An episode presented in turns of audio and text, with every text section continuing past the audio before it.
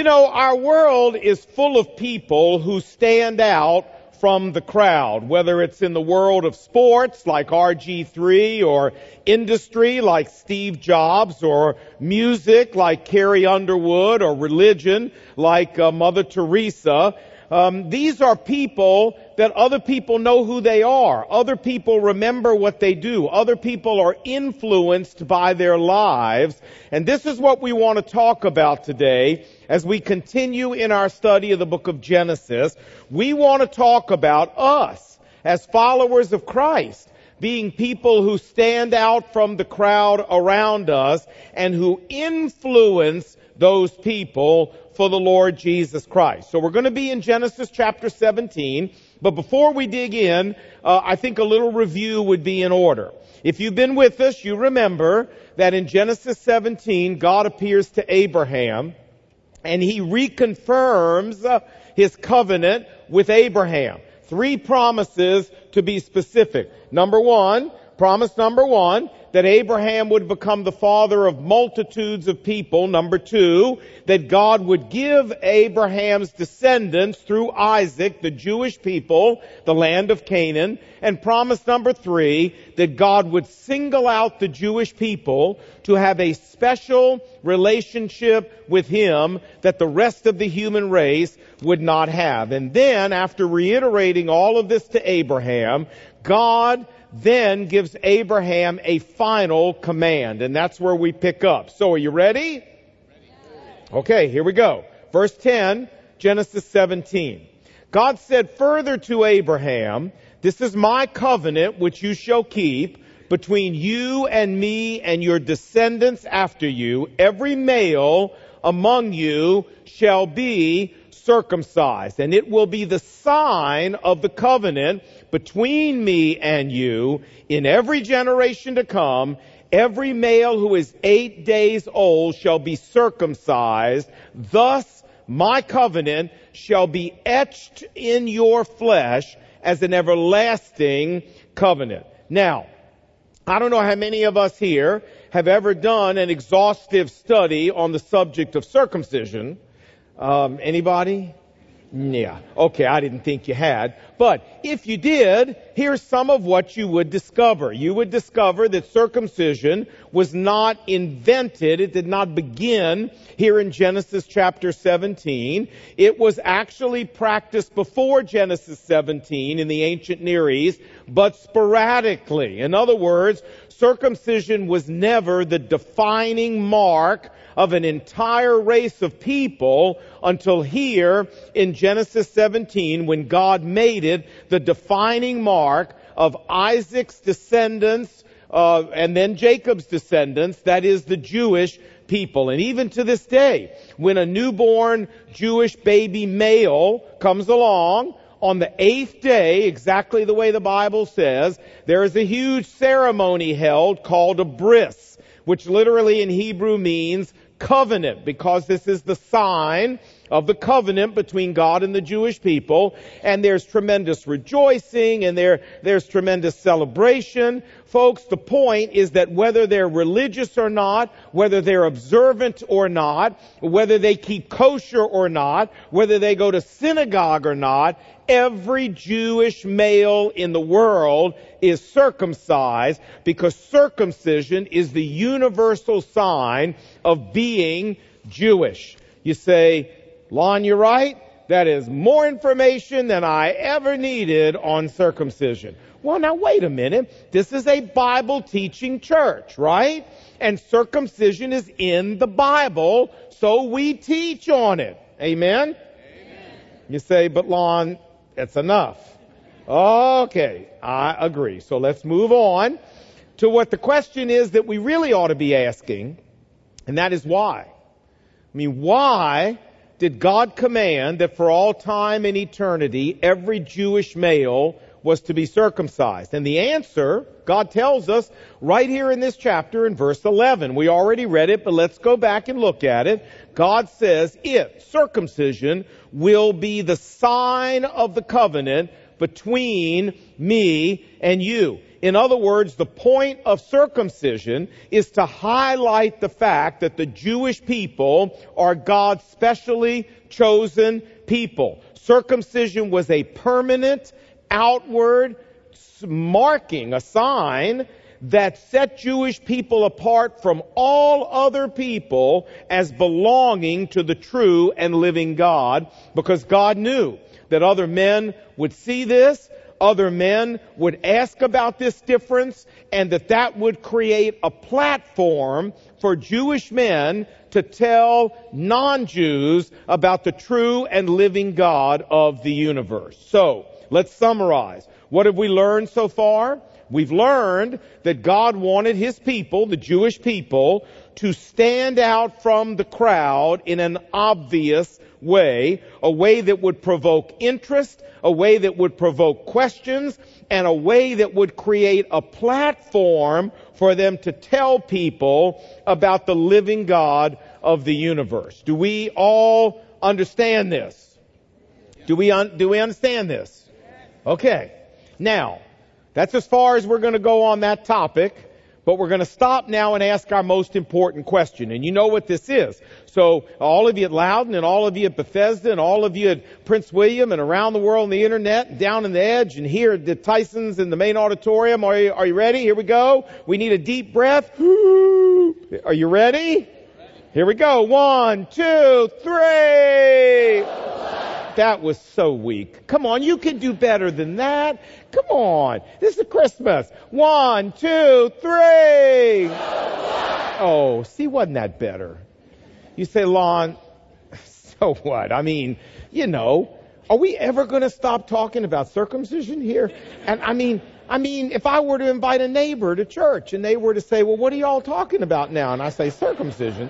I mean, who's coming to church to talk about that? Okay, I promise. This is the last week we're talking about circumcision, okay? But there is a lesson here for you and me as followers of Christ today. Listen to 1 Peter chapter 2 verse 9.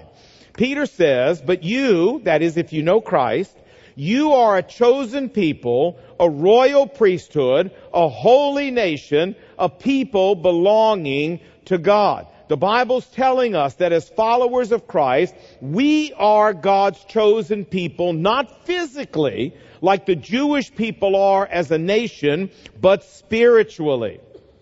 Now we need to stop for a moment and make sure we're clear about what the Bible is not saying here.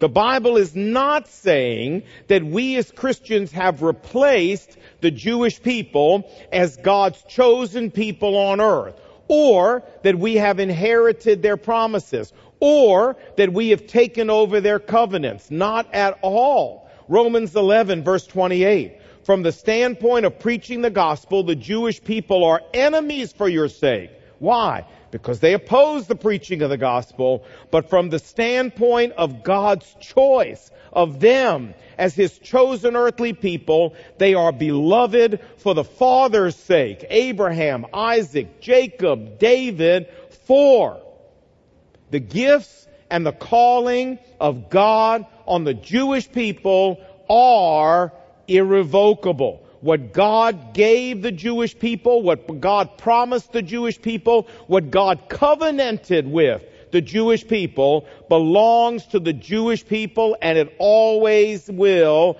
And Peter is not saying anything different when he calls us God's chosen people. You say, well then what is he saying? He's saying that as Christians, as the church, God has set us apart unto himself spiritually as a chosen people, as a royal priesthood, as a holy nation, as a people belonging to God on the spiritual level. We are a spiritual people who belongs to God. And why has God done this with the church? Well, very simply, the verse continues that we may proclaim the excellencies of Him who has called us out of darkness and into His marvelous light. Hey, as born again believers in the Lord Jesus Christ, we are God's chosen people spiritually. And as such, God wants us to stand out from the crowd, not by circumcision, but rather by our behavior, so we can attract proper, good attention because of that behavior, which creates for us a platform that we can use to share Christ with people. Got it? Got it? Yes. Now, Peter goes on in his letter to tell us four ways that we can stand out from the crowd and create this kind of platform. And I want to say that these four things we're going to talk about are the marks of a true disciple. A true disciple of Jesus is not a person who shows up at church every once in a while, or who joins the choir, or who sings a few hymns, or who even puts a little money in the offering plate. That's not the mark of a disciple. My friends, a disciple is distinguished by the way he or she lives that they live in a way that causes them to stand out from the crowd. They live in a way that causes them to have a platform with people to share Christ. And so these four things describe what a disciple looks like and how they run their lives. And remember, God didn't say go out through all the world and make believers. He said go make disciples. It is not God's goal that you just be a believer or that I just be a believer. He wants us to be a disciple. You want a definition of a disciple? I'm going to give you one.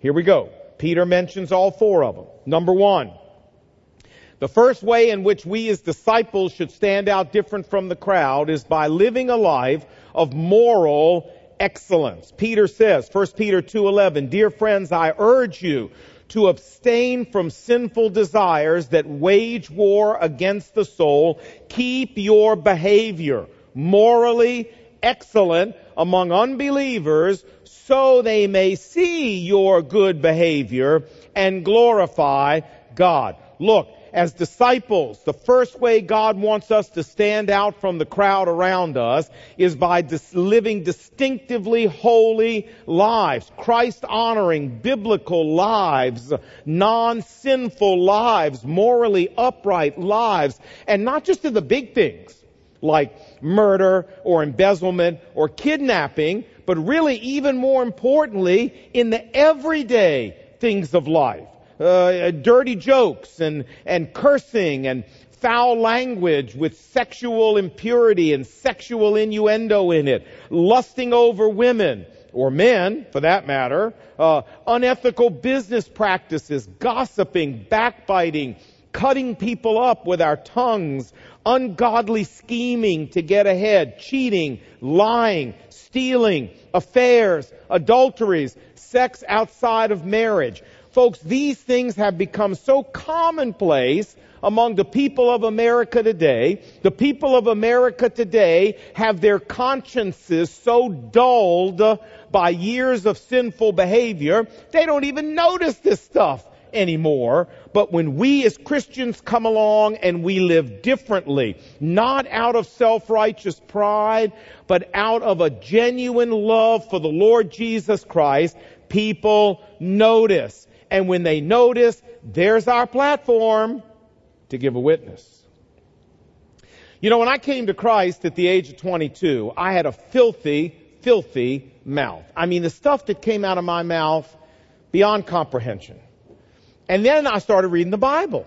And I read Ephesians 4:29 which says let no unwholesome word proceed from your mouth. And I read Colossians 4 verse 6, which says, let your speech always be full of grace, seasoned with salt. And the Lord convicted me about my dirty mouth. And with the power of the Holy Spirit's help, I stopped cursing. I cleaned up my mouth and it's been cleaned up, thank God, for 40 years. Well, a few years ago, I was playing golf with an unbelieving friend of mine and we were talking about something. I don't even remember what it was.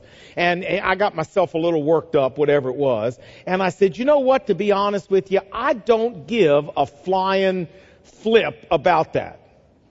And he said to me, Lon, he said, you know, for a moment there, I thought for the very first time in all the years I've known you that I was going to hear you say an adult word what he said, an adult word. I felt like saying, well, what have, all, have I been saying childish words all these years? An adult word. And you know what? There was my platform. God handed it to me. And I said, no, my friend. I said, when Jesus Christ saved me, He saved my mouth right along with the rest of me. Praise the Lord. Now listen. That wasn't the whole gospel presentation, but it was a witness. And listen, please don't think that unbelievers around you are not watching everything you do, every word that comes out of your mouth, every action you do, every reaction you have, every attitude you display. And when we live a life of consistent moral excellence, it speaks to them because they're not used to seeing that. This is how a disciple lives. Number two, a disciple lives, second of all, and the way we can stand out from the crowd, second of all, is by submitting to human authority. Peter says it, 1 Peter chapter 2 verse 13. He says, submit yourselves for the Lord's sake to every human authority, for such is the will of God that by doing right we may silence the ignorance of foolish men. Hey, as Christians, we are to obey the laws of our land. We're to pay our taxes honestly. We're to honor our parents and honor our husbands and honor the elders of our church and honor the police and honor government officials and everybody in authority over us. We're to respect our boss, both in front of his or her face and behind his or her back. We're to seek to be the best employee our company has, the most loyal, the most diligent, the most hardworking, the most dedicated to promoting peace and harmony in our organization. And the reason we're to do this is not because we own stock in the company or because we agree all the time with our boss's decisions, but because as disciples we are under authority. And we understand that. You know, a few years ago, uh, before I came to this church, actually, I had a very good friend who uh, was the manager of a giant food store over in Maryland, in Lanham. It was right near Washington Bible College. And uh, I got to know him at church, and he was telling me he had come to Christ. He was a pretty much brand new believer, and his passion was to reach every single employee in his store for Christ. Well, what a wonderful passion. So he thought, well, what I need to do to the best of my ability is start hiring students from the Bible college. These are people who are Christians. These are people who are preparing for the ministry and, and, and let them become part of the meat department and the produce department and the, and the cashiers and, and, and everything. And they will help enhance my witness throughout this store for Christ. Sounds like a solid theory to me, doesn't it to you? Well, I saw him a while later and I said, Hey, how's that thing going with hiring all these Bible colleges? He said, I had to stop that. I said, Why? He said, Because they were the worst workers I had. They were lazy. They were undependable. They were disloyal. He said, and I had my unbelieving employees coming and complaining about the Bible college students. He said it was hurting my own personal witness and inhibiting my ability to reach them for the Lord because of their behavior. Now friends, that's terrible. Isn't it? I, I agree with you. So let me go from preaching to meddling and ask you, what would your boss say about you? Ouch. I mean, does your behavior at work enhance your witness for Christ or does it hurt it?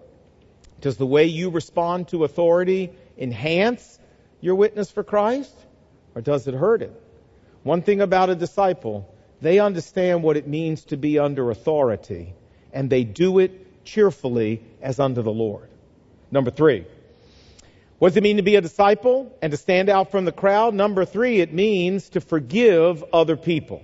1 Peter chapter 3 verse 9 says, Do not repay evil with evil or insult with insult, but with blessing. Colossians 3 verse 13 says, Forgive others as the Lord forgave you. Now friends, without a doubt, forgiving people who have hurt us is one of the hardest things to do. In fact, the reason it's so hard is because it's downright unnatural for our human nature to do that. This is why Galatians 5 verse 20 says that the works of our flesh are hatred, strife, jealousy, anger. German poet Heinrich Heine said we should forgive our enemies, but not before they are hanged. Welcome to the flesh. The truth is, my friends, that true forgiveness from the heart is so rare in our world that it commands people's immediate attention. And it gives us a platform where we can say, you want to know why I forgave them? I forgave them because the Lord forgave me. And you know what? He's anxious to forgive you too if you'll just let him. Not the whole gospel, but a witness. All brought on by our willingness to forgive other people. Number four, and finally, mark of a disciple, a way we can stand out from the crowd. Number four is by trusting God even through suffering. First Peter, again, verse 19, chapter 2. For this finds favor if for the sake of conscience towards God a person bears up under sorrows. For Christ left us an example that we should follow in his steps. And what is that example? Here it comes. He committed no sin, nor was any deceit found in his mouth. While being reviled, he did not revile in return. Look, here it is. While suffering, he uttered no threats, but he kept entrusting himself to him, to God, who judges righteously. This behavior that the Lord Jesus Christ modeled for us, trusting the Lord, even in the midst of his suffering has enormous impact on people around us when we do this who are watching us. Because when a non-believer sees us as a follower of Christ having a tranquility of spirit even in the middle of sorrow and suffering and pain that they know they wouldn't have if the situation were reversed and they were going through it friends it, it, it, it makes them want to know how can we do this? And it gives us a witness to say, I have a sovereign God who has a sovereign plan for my life, who's in complete control. And even though I may not understand, I know this God is working for my good and I'm trusting Him. It's a witness. You know, my daughter, Jill, turns 21 years old next month. I can't believe it, honest, that it's been 21 years. And as many of you know, uh, my daughter Jill has severe disabilities. She has mental retardation. She um, is nonverbal. She wears a diaper all day. Um, she needs 24/7 care. Jill would go out in the winter and freeze to death and never even know she needed a coat. And, and she's probably had 6,000 grand mal seizures or more in her life, with numerous nights in the hospital and the rescue squads coming and the whole thing. I have to tell you, Brenda and I have suffered more in these last 21 years than we ever suffered combined in the years before that. But you know, before God, we have tried with all of our heart to trust God through this, to believe that God has a sovereign plan because He does, to believe that God is working that plan out for our good and Jill's good because He is, and then to trust Christ even though we don't understand exactly what he's doing. And not too long ago, I did an interview with PBS, and uh, we talked about Jill a little bit because they wanted to know all about my family, the reporter that was here. And uh, when we were off camera, the uh, lady sat down, and we were just sitting there, and she turned to me and she said, "How have you done it?" I said, "Done what?" She said, "How have you done all those years with Jill?" And I said, uh, Well, ma'am, I said, We've had wonderful friends who've stuck with us and just stood by us and prayed for us. I said, We've had a wonderful church family who, you know, has just allowed us to be what we needed to be to take care of our daughter. But most important of all, we have a sovereign God that we believe is in control of this whole thing and has a good plan. Look at Jill's house over there. You see part of this plan? And ma'am, we believe that God knows what he's doing, even though we don't understand. Was it the whole gospel? No. Was it a witness? Yeah. And it was brought on not because of our suffering, but because of our willingness to do our best we could to trust God in the suffering. Listen, folks, everybody here has suffering. Every believer in this room has sorrow and tragedy, and every believer watching by satellite has difficult times. You, you, know, that's, that's a constant in our lives, and we often ask God, why are you doing this to me? Why are you sending this into my, my life? But a disciple understands the answer to that. A disciple understands that suffering can be converted into witness if we handle it right and that God sends suffering into our life. So we will rise above our flesh, which always despises suffering. But a disciple rises above their flesh and says, now if I trust God, I can turn this into a witness for the Lord Jesus Christ. That's what a disciple does. We follow the example of Jesus who kept entrusting himself to God in the middle of his suffering. And so if you've got suffering in your life today, and I'd be shocked if you didn't, please, if you want to be a disciple, let me urge you, stop resenting it, hating it, and trying to get rid of it, and see it instead as a way of trusting Christ and converting it into a witness for people who are watching. That's what disciples do. All right, we're done. Let's conclude.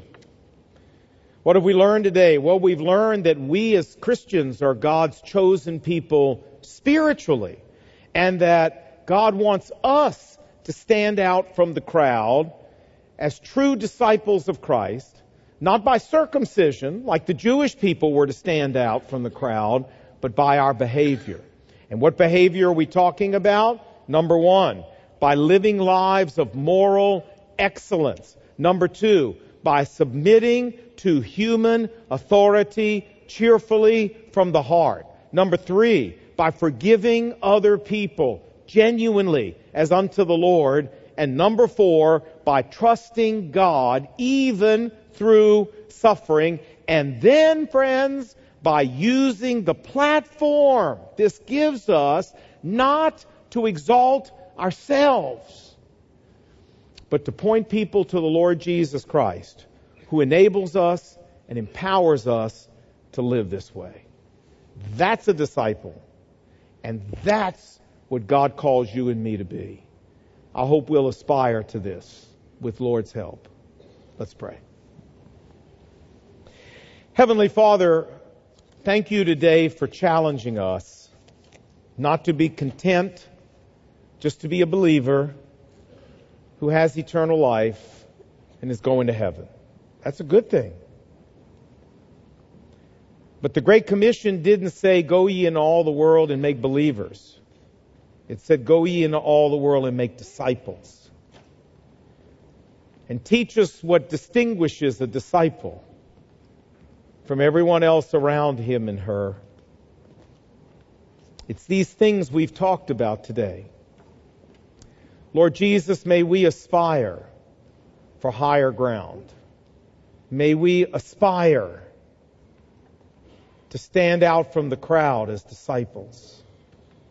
May we aspire for our life to create platforms for witness everywhere we go. Lord, challenge us to live that way for your glory.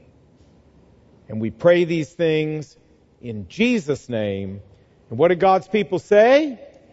Amen. Amen.